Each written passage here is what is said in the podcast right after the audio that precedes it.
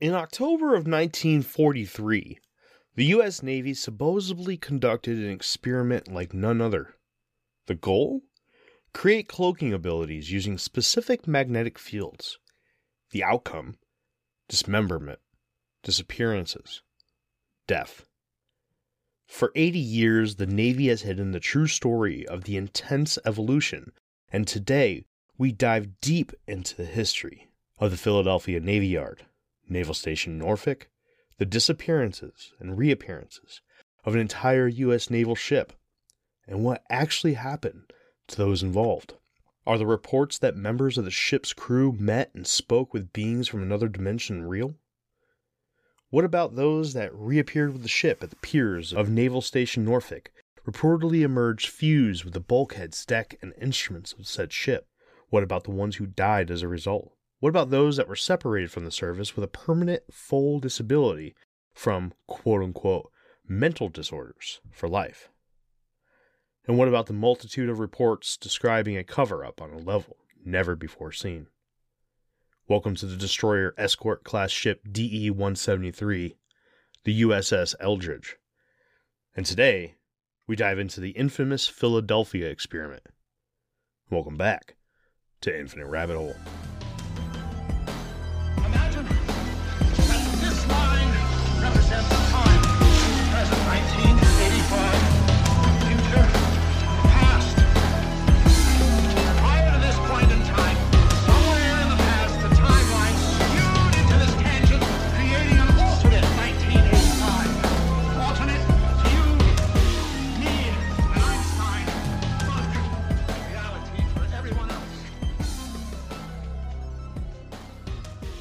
Welcome back to the Infinite Rabbit Hole, everybody. I'm your host, Jeremy, and tonight we're going to dive deep into the infamous Philadelphia experiment. But before we do that, I would like to give a couple shout outs. First being to my old co host, Jeff. Oh, Jeffrey. You may have noticed that the intro music is a little new and a little badass. You can thank Jeff for that since he is the one who created it under his stage name, Timeslip84. Definitely check out all the work under Timeslip84 for his electronic music and Wise the Sleeper for his metal stuff. Dude's killing it. Second, I need to give a shout out to Kellyanne. Kellyanne reached out in April of 2022 with a request to do the Philadelphia experiment. And well, here we are 14 months later, finally stepping up to the plate. I'm sorry for the extremely long wait, but I hope I was able to put something together that will blow your mind. With all that being said, Make sure to come back in two weeks when I drop part two of my coverage on the Philadelphia experiment. Trust me, that episode is nuts. And after listening to this episode, go check out the other episode I dropped on the same day as this one. That's right, two episodes in one day. The other episode is titled The Philadelphia Experiment, Part 0.5 Supporting Documents. And in that episode, I'll be reading all the documents referred to in this episode, word for word, so that you can know exactly what they say and all of the context. All right, all right. That's that's enough, travelers. Time to jump into the Philadelphia experiment. Enjoy. Dr. Morris Ketchum Jessup. Dr. Morris Ketchum Jessup was born in Rockville, Indiana on March 20th, 1990. At the age of 17, Jessup graduated high school and almost simultaneously enlisted in the U.S. Army to assist in the efforts of World War I. After his enlistment, Jessup began his true calling by majoring in both astronomy and mathematics at Drake University and at the University of Michigan. It was during this time that Jessup would travel to South Africa and discover a wide range of double star solar systems, which eventually propelled him into yet another field of academics astrophysics. During the years of the Great Depression, Jessup took up odd jobs for an astronomer. He traveled to Brazil to study portions of the Amazon, organized intense studies of the lost Mayan ruins in Central America, and explored the Inca and pre Inca ruins in Peru. It was during these explorations that Jessup became one of the first scientists to step forward with the now infamous ancient astronaut theory. He believed that the massive blocks carved from gigantic stone had to have been moved from their quarried location to the ruins by way of flying ships with levitation capabilities. Such topics being taboo for the mainstream science scene were not such for Jessup, as he used these theories to propel himself into the world of ufology, eventually writing a book titled The Case for the UFO. Jessup not only believed that the UFO phenomenon may be tied to the true origins of Central and South American ancient ruins, but also that we may be forever trapped within the realm of the Earth's physical plane. He believed that to truly escape Earth, we would have to forget brutish rocket power and delve into more eccentric practices to gain access to the realms in which these mysterious craft derive from. Jessup believed that the key to this type of study would be the use of magnetic and gravitational fields as a source of energy. He believed this so much that he spent a few years of his life traveling to different lecture halls across the country, explaining the concept and asking for support in convincing the US government to look into gravitational studies by using Einstein's unified field theory as a starting point. In the fall of 1955, Jessup received a piece of fan mail in response to his book that stated a return address from New Kensington, Pennsylvania.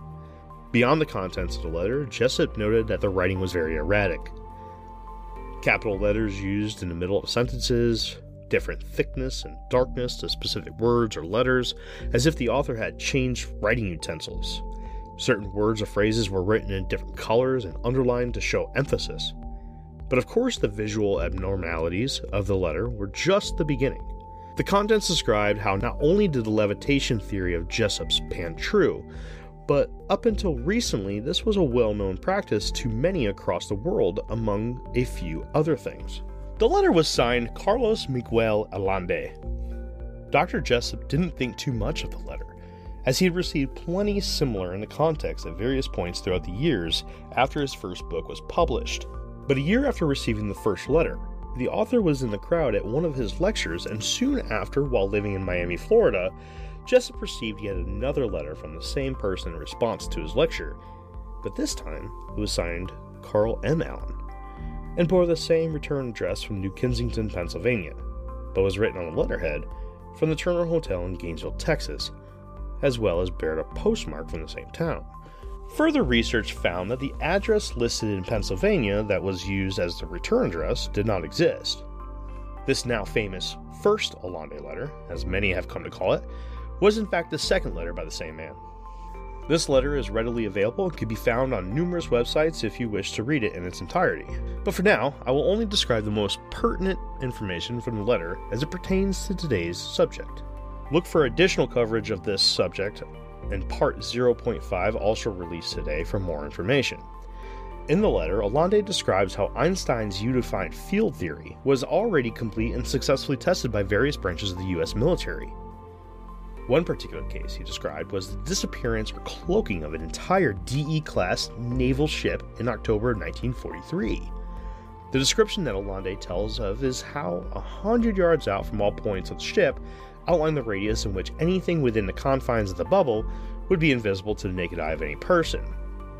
The only giveaway would be the displacement of water in the surface of the ocean equal to the hull of the ship that was cloaked but generally, the description that was given during his letter highlighted how the men that were aboard this ship and other trials afterwards could and would become invisible randomly post trial, and that the Navy failed to predict such an issue occurring. Some specific issues he noted were episodes of men walking and vanishing into nothing, descriptions of how some were not just seemingly gone, they were gone psychological issues and those that would disappear and those that had to watch their friends fade away and even greater issues being from the experience of having to support a shipmate after reappearing from parts unknown. Reports of confused men walking directly through walls or other obstacles in front of their wives, family members, friends, or other sailors never being seen again. Allende continued by describing how the test included an aspect that was not expected by most in the ship. As the ship momentarily disappeared, it reappeared outside of the piers at Naval Station Norfolk in Virginia before reappearing at its spot next to the pier in the Philadelphia Navy Yard. Aside from the point of view of Jessup and Allende, I would like to point out that this highlights that there was intent not only to disappear but to transport as well. I say this because if this transportation episode was an accident, that ship could have shown up absolutely anywhere but it showed up in the waters just outside the largest naval base in the world in Norfolk, Virginia. The simple random task of disappearing and reappearing to and from one naval property to another would be astronomically unlikely, but if it was planned, it wouldn't only be possible, but it would be probable. Sorry, just a little tidbit that I wanted to, to share with you guys there. Uh, the contents of this letter really opened up the possibility of this all being true to Jessup. But at the same time, he kept in mind that this very topic tends to attract those that have creative minds and crackpot mentalities, so he proceeded with caution. In Vincent Gaddis's book, Invisible Horizons, which was published in 1964, shortly after Jessup received this letter, Gaddis describes how Jessup really believed that this letter held some truth. He felt that a lot, if not most, of the letter was exaggerated, but due to the number of specific details included, there had to be some truth to Allende's account. It is no secret that there were plenty of highly classified and strange testings going on during the years of World War II from both America and Germany. The time frame was right for such a test, and the probable cause was correct too. Immediately, Jessup responded to the letter and requested as much evidence that Allende could prove of his claims. Five months later, Jessup got a reply in the form of what is commonly referred to the second Allende letter, even though it was technically the third. This letter is also easily found if you would like to read it in its entirety, or yet again, go ahead and give part 0.5 a listen. The Navy.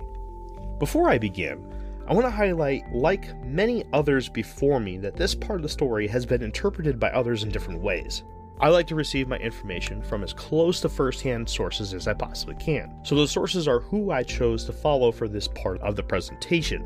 I can guarantee that if you look into the topic yourself, listen to other podcast adaptations of the story, read articles, or watch documentaries on the subject, chances are that you will be given different information in varying degrees. This part of the story takes place in either July or August of 1955, a few years before Jessup received the first letter from Allende.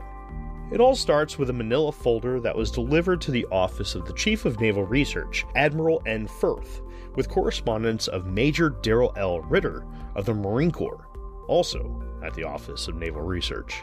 And all that was written on the front of the folder were the words, Happy Easter. Inside the folder was a paperback copy of Jessup's book, The Case for the UFO, and inside the book were an incredible number of statements circled, paragraphs emphasized, and notes written in different utensils, colors, and boldness. Sound familiar? Either way, Admiral Furth has no history of ever acknowledging the book, but Major Ritter, on the other hand, is recorded to have read through with particular attention to the handwritten notes in the margins, with words such as mothership, great war, little men, deep freeze, scout ships, magnetic fields, nodes, and vortices. A few months later, Major Ritter handed the book over to Commander George W. Hoover and Captain Sidney Sherby, the lead officers in the Office of Naval Research's Special Project Department. Sherby and Hoover were heading the Naval's Project Vanguard, which planned the first wave of Earth orbiting satellites. These two men were so interested that after they dissected the book and all of the notes handwritten in the margins, they personally reached out to Dr. Jessup to invite him to the Office of Naval Research to discuss the contents of his book in 1957, a few months after the last of the Allende letters. Upon Jessup's arrival, he was handed the worn copy of his own book with all the markings left by what the naval officers assumed were three separate people. Dr. Jessup didn't recognize two of the handwritings, but one stood out like a sore thumb, and he quickly replied that one of the men who wrote in this book was a man that has written three letters to him personally and goes by the name of Carlos Miguel Allende. In a few of the notations made in the book, the reference that Jessup had become familiar with of the disappearing ship was mentioned in detail, and he was sure that the officer's interest included deeper knowledge of this event. After Jessup identified Allende, the officers thanked him and told him that they were going to reproduce this book with the two letters that Jessup still had, included as well as all of the notations. Why they did this is uncertain, but it did happen. The quote unquote Varo edition of Jessup's book was in fact published with the letters in their entirety, with all of the notations just as they were when Hoover and Sherby received them from Major Ritter. This is 100% factual as I own this copy of the book myself, albeit not the original version of this reprinted book, in which it is said that there were only 25 made, but the introduction of the book, which includes the Allende letters, is completed with a word from both Commander George W. Hoover and Captain Sidney Sherby. Shortly after receiving his own copy of the reprinted book, Jessup became obsessed with the matter of dissecting the notations made within the publication. A close friend, a Mr. Ivan T. Sanderson, who we have mentioned in many other episodes, such as our coverage of the Minnesota Iceman, claimed that Jessup had written his own response to each notation in the book and became extremely scared in more ways than one. He became afraid for his own life, scared of what might happen to his family if certain things that he was involved in were to get out into the public, and passed away shortly after a very intense meeting about his copy of the book with Sanderson and two other men.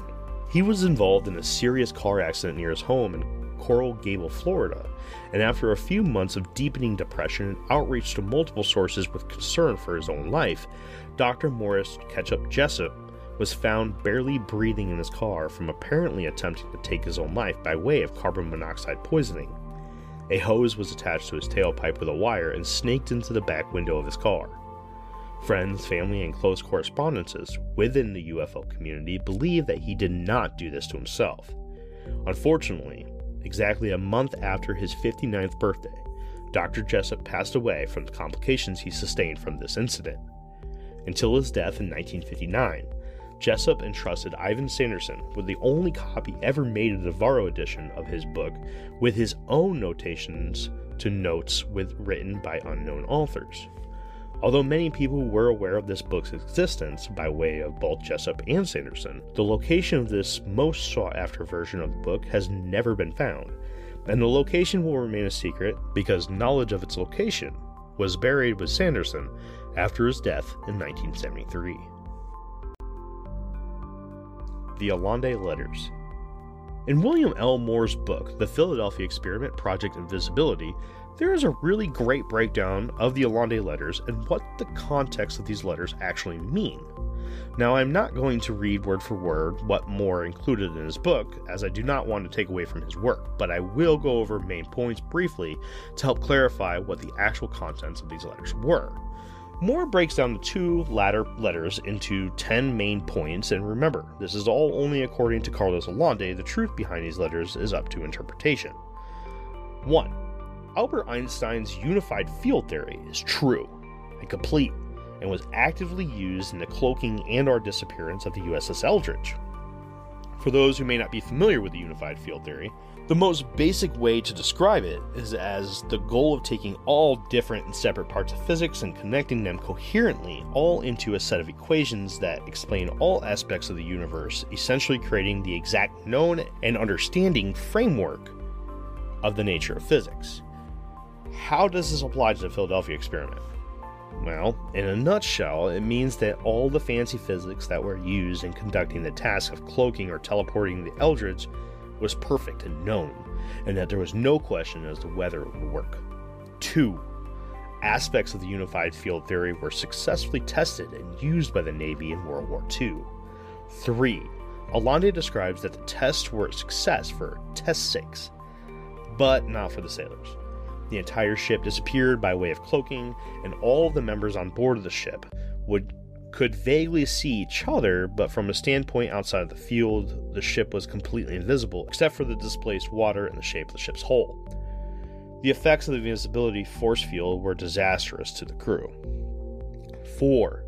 There was a special place at a specific pier in the Philadelphia Naval Yard where the Eldridge was during the experiment. 5 there was a small article in the Philadelphia area newspaper that described a raid on a local bar that included sailors from the nearby yard that either exhibited aspects of invisibility or became invisible before raiding the establishment.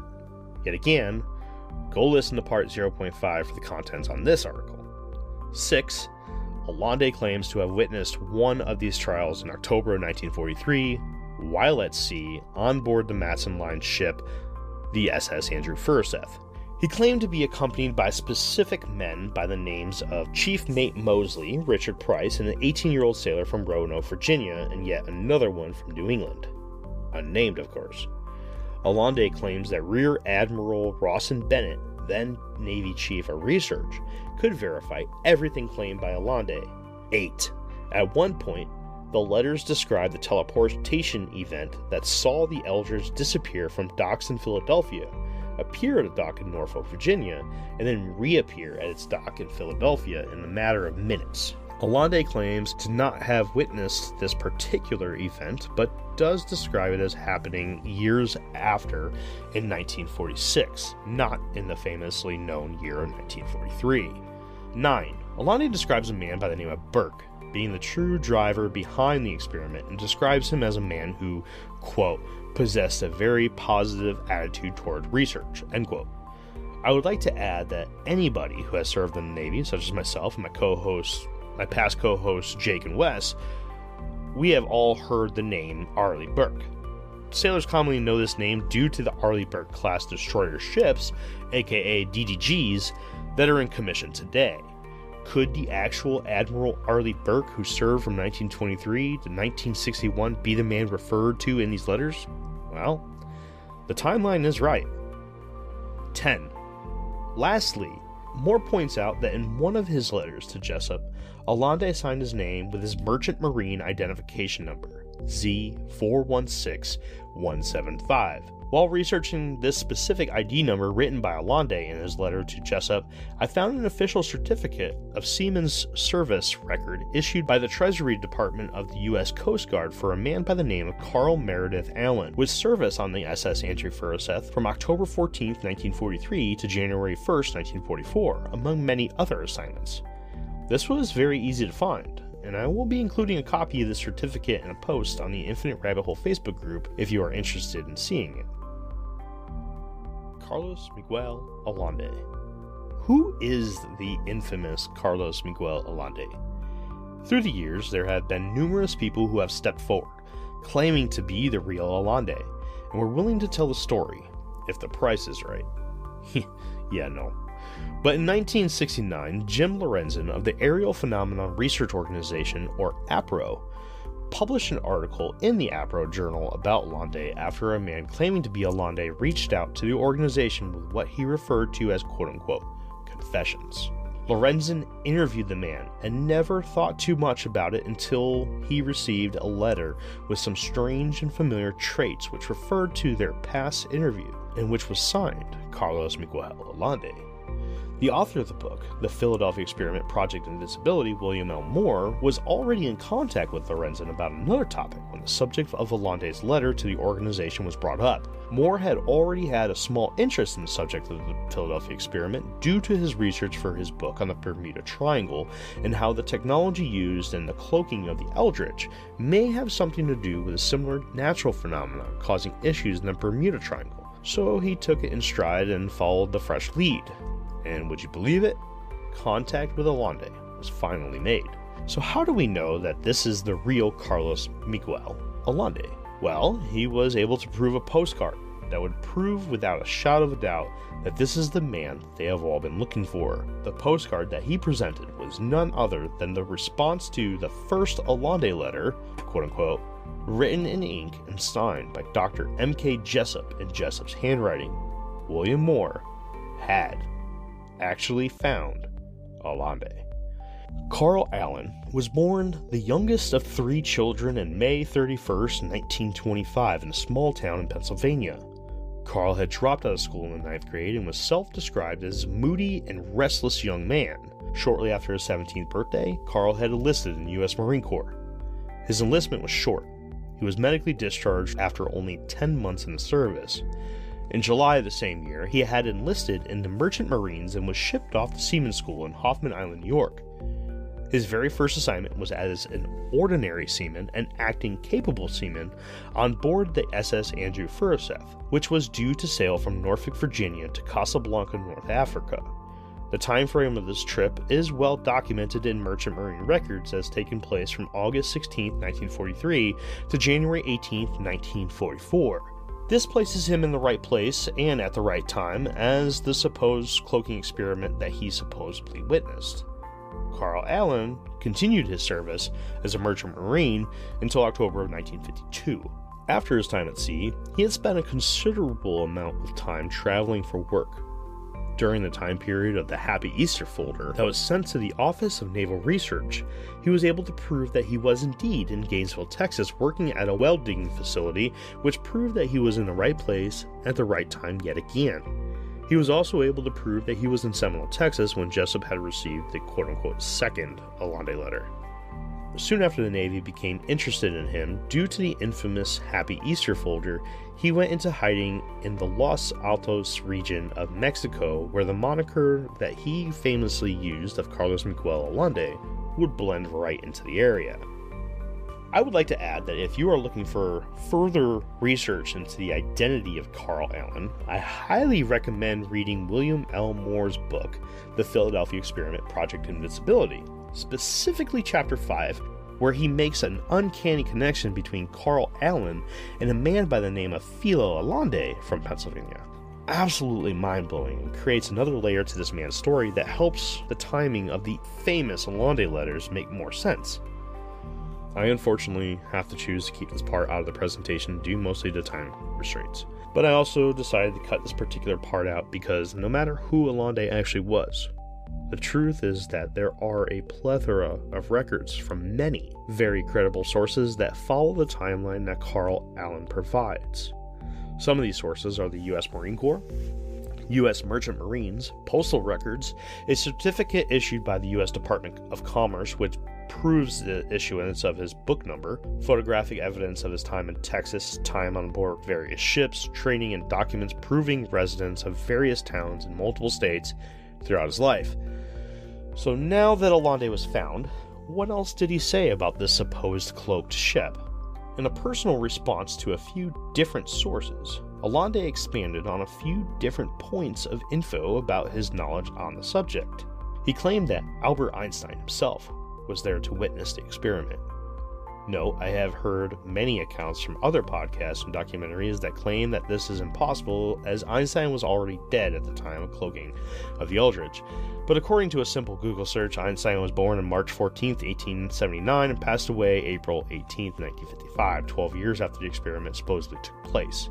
But even if that was the case, how many conspiracies are out there that ignore these quote unquote facts around deaths of important characters and conspiracies in question? The common explanation from dissectors of these topics is that the government has created deaths of important people in order to allow them to conduct whatever it is that they secretly need to conduct. I know these are, you know, off topic examples, but for example, there are many who believe that Elvis, Michael Jackson, Hitler, and Kurt Cobain are all still alive. Why would that not apply here?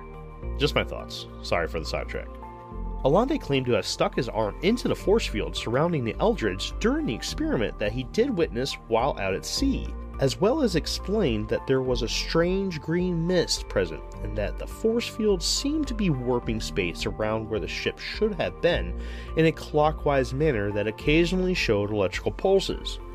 When he had his arm in the force field, he felt physical pushing pressure on his arm.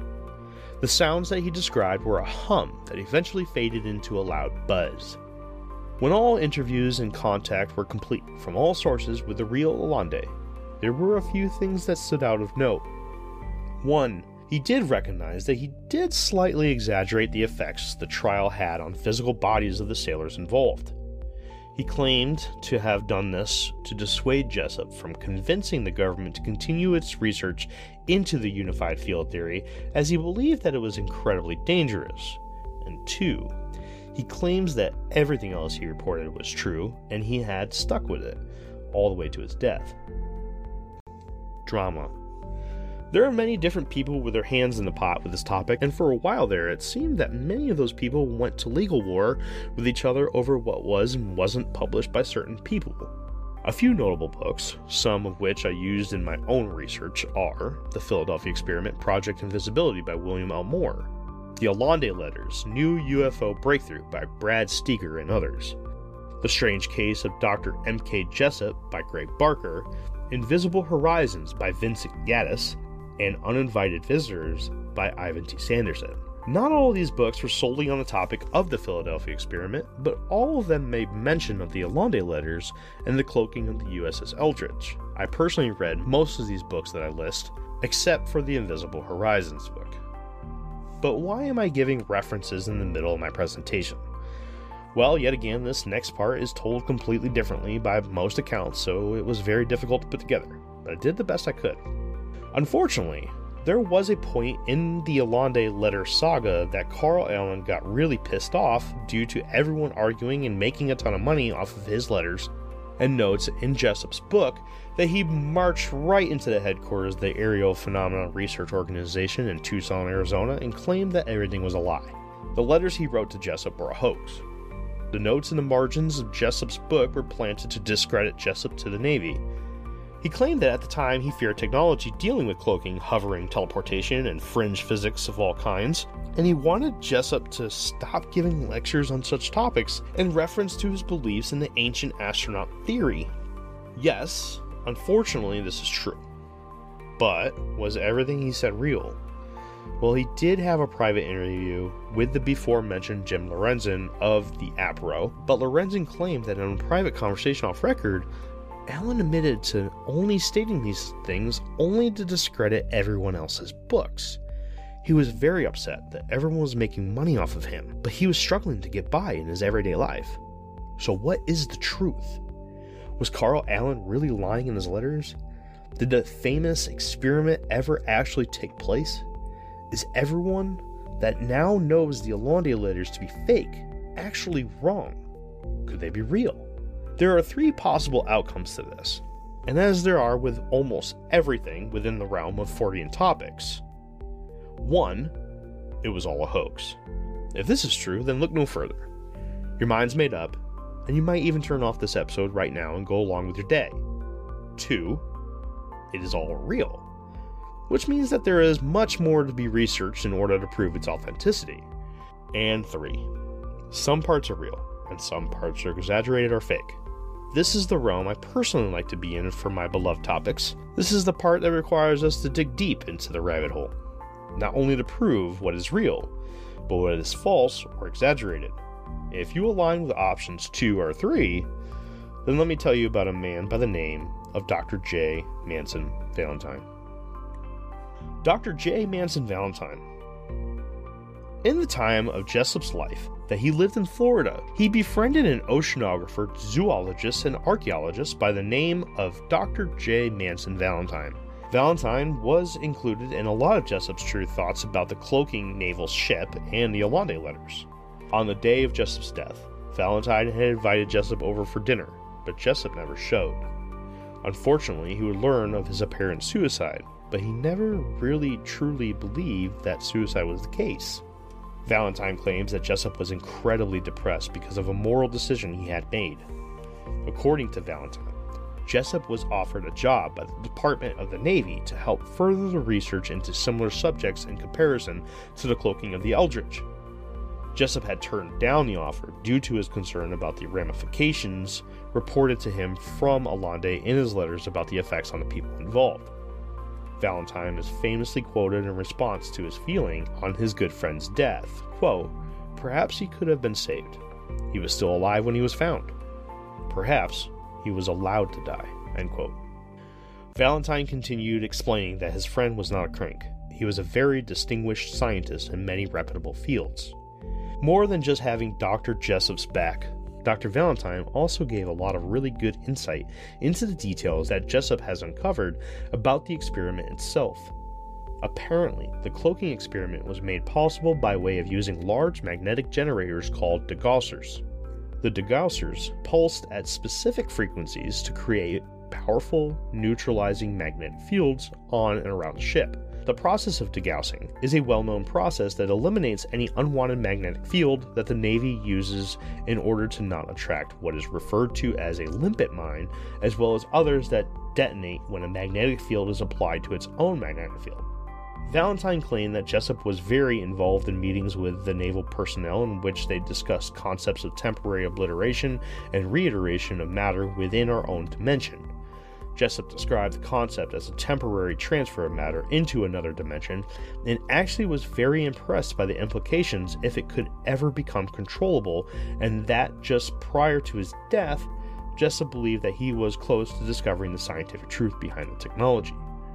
Valentine claimed that whatever it was that Jessup believed he had, he believed it was tied strongly to Einstein's theory. In fact, the topic that the men planned on discussing at dinner the night of Jessup's death was what Jessup described as his conclusive findings on the entire story. Before we sign off on Dr. Valentine's chapter of this presentation, I want to give you an observation of mine. The information of Dr. Valentine's statements regarding his friend Dr. Jessup align very closely with the information in the Allende letters.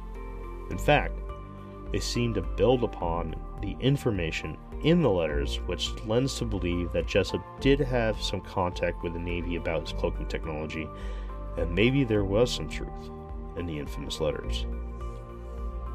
History On February 22, 1943, the USS Eldridge was officially under construction as it was registered to have quote unquote laid down on this date in the Federal Shipbuilding Dry Docks in Newark, New Jersey. The term laid down refers to the laying of a ship's keel and is the formal start of a ship's construction. Its official launch date was July 25, 1943, just slightly over five months after beginning construction, and the official commissioning ceremony was held on August 27th of the same year. Wasting zero time, in September it had received its first orders. It was to contribute to an escort detail in Bermuda and the British West Indies until the mission was over in December 28, 1943. Note, this was the exact time frame in which the Eldridge was supposedly conducting cloaking trials according to Allende. But to continue the timeline of the Eldridge's life due to many believing that the ship was scrapped while under the control of the US Navy. That is in fact false.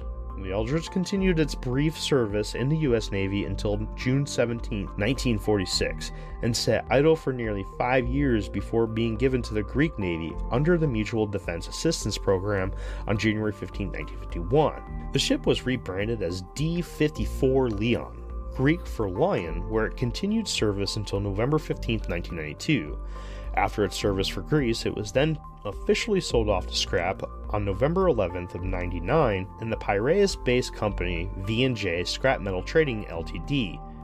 The reason why I included that is because one of the big arguments against the Philadelphia experiment was that the ship was scrapped before anybody could study it, but that is false.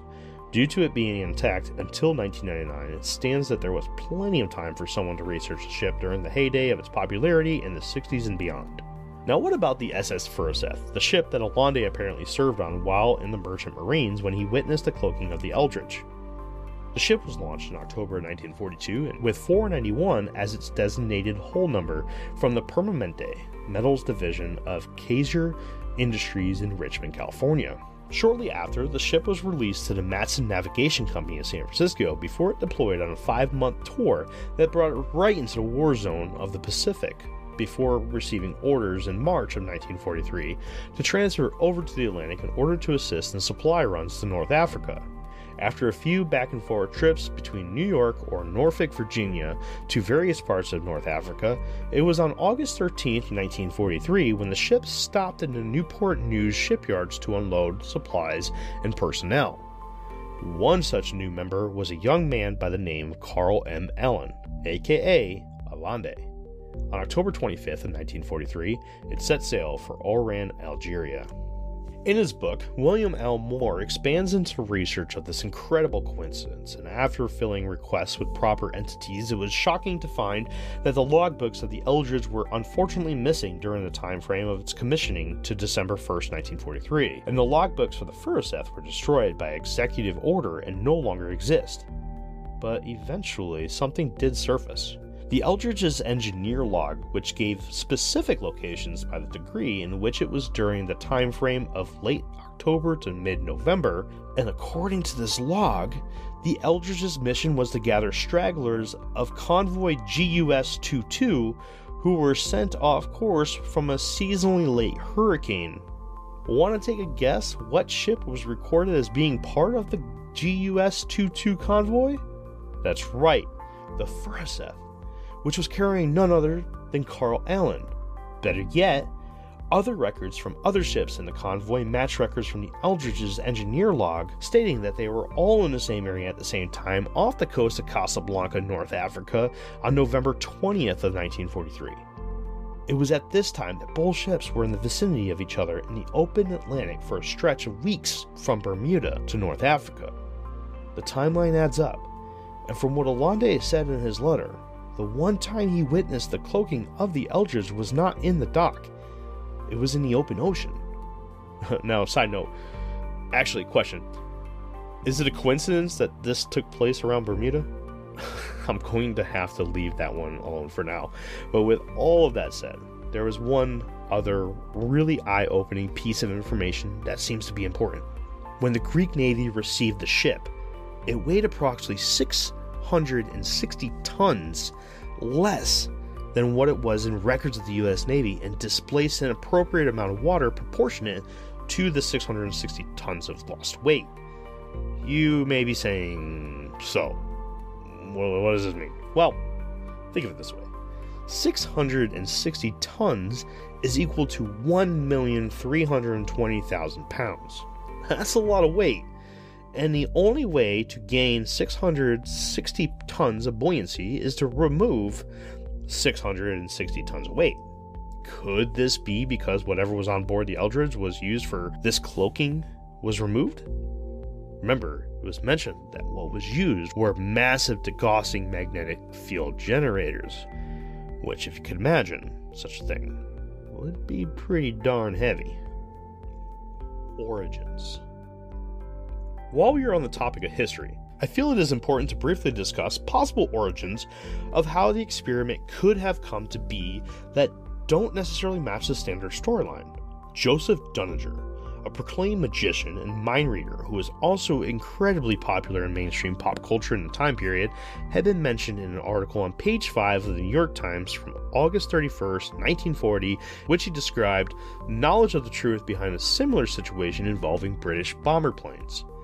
The Germans apparently were spreading word that the invisible bombers were due to a particular varnish that Britain had discovered and began applying to its warplanes. But Dunninger, again, a magician, claimed that it was no varnish, but rather an apparatus created by a man by the name of Horace Goldin. As a very brief backstory of Horace, he was a British magician who was internationally famous for his illusions. Specifically, his take on the incredibly popular sawing a woman in half illusion. Dunninger claimed that he too had developed a similar technology in the US and had successfully made a model warship disappear, and had done so in the presence of the Department of the Navy in Washington, D.C. He then went on to claim that he had the ability to upscale his apparatus so that it could make an entire full size operational warship disappear. The claim of his article created a media storm, and although reluctant to do so, Dunninger set up a demonstration at the Ruxton Hotel in Washington, D.C., in which he joked that fitting an entire warship into the room was impossible. However, he did provide a painting of a warship as a subject for the demonstration instead, and in front of a room full of reporters and military brass, he seemingly successfully removed the painting from existence. This is easily verifiable, by the way. The next day, the newspapers and radio shows were all talking about this incredible stunt that Dunninger had conducted. But most important to this topic is that Joseph Dunninger received a hand delivered letter from the Department of the Navy announcing interest in his technology, and much more through demonstration for certain individuals within the top tiers of Navy ranks. Dunninger failed to reply, and the Navy sent two officers to his personal home to discuss the exhibit. Immediately after, he would come out publicly and claim that the entire stunt had been a hoax and that he simply created a very well thought out trick of the eye.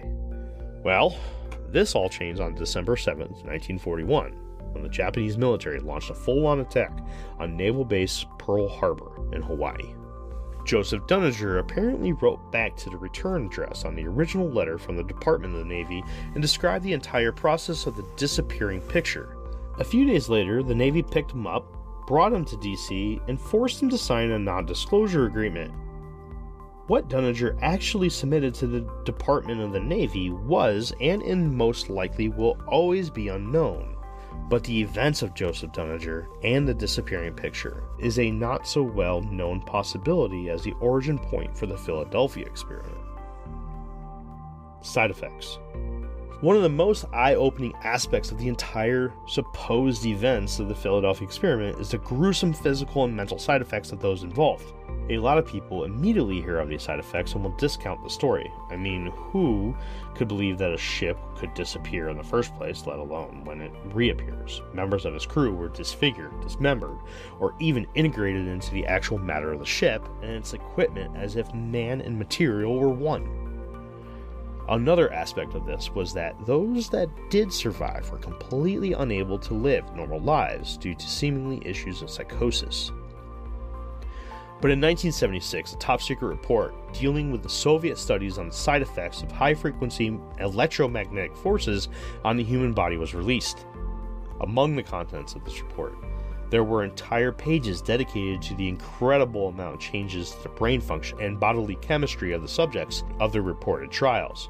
Specific side effects that were noted were disorientation, disrupting behaviors, severe neurological and cardiovascular disturbances, forgetfulness, inability to concentrate, anxiety, depression, and dizziness.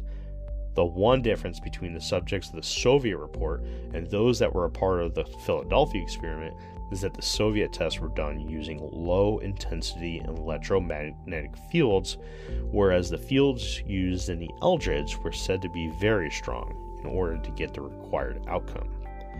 Of all of the side effects that are commonly talked about, one seems to stand out among the rest, and that is the reported vanishing of those involved at random times following the experiment. Some appeared, and some never appeared again. One such piece of possible evidence for this is the article that Allende referred to, claiming that there was a group of sailors that completely vanished into a local restaurant and caused distress with the workers and patrons. If you are interested in hearing this article again, you can listen to it in part 0.5. But unfortunately, all that exists in this article is a photocopy that is neither dated nor shows proof as to what newspaper it belonged to. One thing that cannot be argued is that the earliest of crews listed on the roster of active service members attached to the Eldridge, both officer and enlisted, had a highly suspicious amount of members spend a stint at the Walter Reed National Military Medical Center in Bethesda, Maryland, all within a reasonable time frame immediately after October 1943. Most were only there for a few days. Some stayed for weeks, a few months, and some never left alive. Dead or gone. Throughout the history of the events from before, during, and after the alleged experiment conducted on the USS Eldridge in late October of 1943, there had been many people who have died or disappeared who were attached to the event in one way or the other. The first of these cases that we discussed in this presentation was the death of Dr. Morris Ketchum Jessup. Jessup was found dead of apparent suicide on the side of the road with a hose attached to his tailpipe, which was funneling the exhaust into the cab of his car. An author by the name of Anna Genslinger published a book called The Jessup Dimension, in which she claimed to have gained access to the Dade County, Florida medical examiner's records regarding Jessup. In these records, she discovered that Dr. Jessup's blood had, quote, been virtually saturated with what would be considered more than a legal amount of alcohol. Also included in his toxicology report was a proof that he was also regularly taking his depression and anxiety medications, which during the time frame of his death were extremely dangerous to mix with any alcohol, let alone the amount that was recorded in his blood post-mortem. It was Mrs. Genslinger who deduced that it was physically impossible for Jessup to have taken his own life due to the simple fact that the toxicology report showed such dangerous levels of alcohol. She claimed that under the undescribed amount, he would have been physically unable to drive, let alone write a letter and attach a hose to his tailpipe, and get back into his car successfully without succumbing to blacking out or death. For a very long time, many have believed, for many different reasons, that Dr. M.K. Jessup did not take his own life. The common belief is that he was killed because he was uneasy about what he had done while working with the Navy, and their fear that he was going to go public with everything. In May 1945, another ship, aircraft carrier CV 36, the USS Antietam, was rumored by its crew to have been the next in line to go under the infamous degaussing that the Eldridge undertook. Just like the Eldreds, the Antietam also was newly commissioned just a few months prior when rumors started making their rounds. Rumors were so heavy about this possibility that then commanding officer Captain Teague had to address it in an impromptu quarters. A few years later, immediately following the end of World War II, then Executive Officer Commander Haywood took his own life in the wardroom of the ship. Many on board the ship at the time claimed that they were silenced when asked about the XO's death. But some unconfirmed members with collaborative stories claim that the Antietam did in fact undergo testing due to the Navy wanting to test the ability on a larger ship. According to them, the XO was always different after the trial and simply couldn't take the confusion and secrets anymore. Everyone that anonymously came forward claimed that they never knew when it happened. They just knew a few people who claimed it did, and all of a sudden one day, all the civilians were gone, and some of the sailors on board were never the same. Among many that disappeared or passed away that are seemingly tied to the story of the USS Eldridge, there is one like none other. One that may really connect some dots at the same time as propelling us deeper into the rabbit hole than we ever intended on going. The man who unfortunately passed away was a man by the name of James R. Wolfe. And now, we get to dive into his story. James R. Wolfe. Before I begin this section of the presentation, I would like to mention that this particular account was only brought up twice in my research. Two books The Philadelphia Experiment Project Invisibility by William L. Moore, and briefly in The Ghost of the Philadelphia Experiment Returns by Gray Barker, are the only two sources I could find with more than a mere mention of the name James R. Wolfe but because a lot of other sources of mine at least mention this man, it leads me to believe that this part may be something substantial. Although this is an incredible story that is sure to get your attention if you like the show. Just keep in mind that absolutely none of anything associated with the Philadelphia experiment can be 100% verified. James R. Wolfe was a freelance writer who was once a sailor in the U.S. Navy with an interest in all things unknown, and in this case, specifically the Allende letters. Wolfe was in the process of writing a book with what he claimed to be the breaking info on the case of the Philadelphia experiment, when in 1978, just before he was ready for publishing, he went missing. Wolfe had been in regular contact with William O. Moore and even assisted in some of the main points made in his book on the subject. It was in May of 1978 that a woman by the name of Michelle Alberti of CUFORN, the Canadian UFO Research Network, had reached out to William Moore attempting to find out about the death of James R. Wolfe. Moore didn't know that Wolfe had died at the time and was saddened by the news and was unfortunately unable to lend any info into the matter. It was at this time that researcher Gray Barker had been contacted by both Moore and Alberti. It was during their continual back and forth conversations that Moore had asked her why she had an interest in Wolf and the Philadelphia experiment in the first place. Her response was, quote, it came as a response to our investigation of a close encounter of the third kind here in Canada. Pause. Just in case anybody listening does not know, a close encounter of the first kind is a visual sighting of a UFO. A close encounter of the second kind is an event in which the UFO causes some sort of physical effect on you, the area you are in, or something within the area you are in. This can be paralysis, car dying, or animals acting strange, among many other things.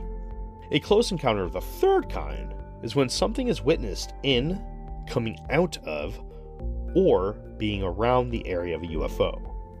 I will cover this more in depth eventually in another episode, but for now, if you would like to know more, please look up the Hynek scale. There are a few other intermediate rankings of encounters in there as well that are um, they're nice to know. The story that Michelle Alberti was referring to was the story of a 27-year-old man by the name of Robert Suffin, a, carp- a carpenter from Bracebridge, Ontario. One night, Suffin had received a call from his sister who claimed that there was a strange light coming from a nearby barn. So he drove out towards his house and investigated the barn in question. He found nothing and began the very short drive back to her house when, right in the middle of the road in front of his car, he witnessed a saucer shaped object about 12 to 14 feet long hovering just over the road. Before he knew it, the craft launched so high into the sky that it was no longer able to be seen. Suffin, who was scared out of his mind, was about to continue his drive back to his sisters when a four foot humanoid creature with incredibly wide shoulders came out of the tree line and walked into the headlight shine in the front of his truck. The creature was wearing a silverish suit and a globe like helmet over his head. Suffin watched as it hastily continued its run across the road, jumped a nearby fence, and continued to run far off into a field, well out of view. He immediately reported it to the Sun News Network, and after a long night retelling his story to his sister and anybody else that would listen, he finally drove back home. To his surprise, after getting home, he looked out his window and the saucer was there again. It was coming closer, and just hovering inches off the ground before it yet again shot straight up into the sky. His farmhouse became a media circus for the next few weeks as he retold his story again to anyone who would listen. Over the following weeks, after the eventful night, the farmhouse had become swamped with media personnel and curious people, but in November, shortly after the events, an appointment was arranged with who they were told were, quote, top brass from the Canadian Forces in Ottawa, the United States Air Force, the Pentagon, and the US Navy's Office of Intelligence for something for some time in December. The Suffins claims the Suffins claim was that when these men arrived, they opened up with all of their knowledge about UFOs and alien beings. Their claim was that they had been in contact with them and working with them in some sort of capacity since 1943. Suffin then went on to explain that the entire appointment was to conduct an apology to him for a mistake with a faulty alien craft. They claimed that this was never the intention.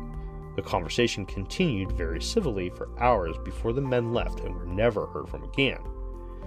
But it was one particular thing that had CUFORN interested that night. The men explained that meeting these beings was actually an accident of sorts. It had happened during a trial with technology that was supposed to make ships invisible to radar in 1943.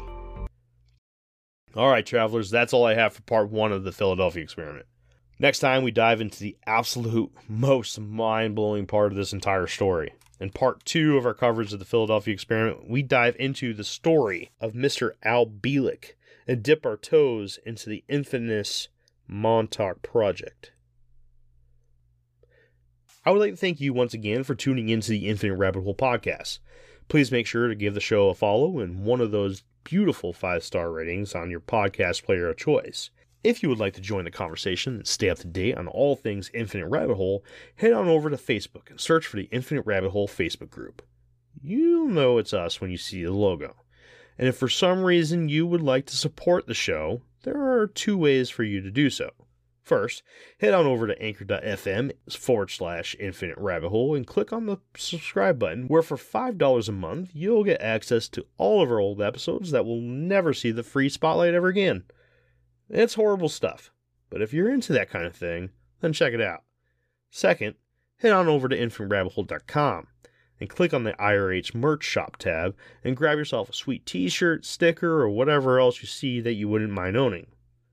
And until next time, travelers, I'm Jeremy, and I'll see you at the next fork in the path of the infinite rabbit hole. Goodbye.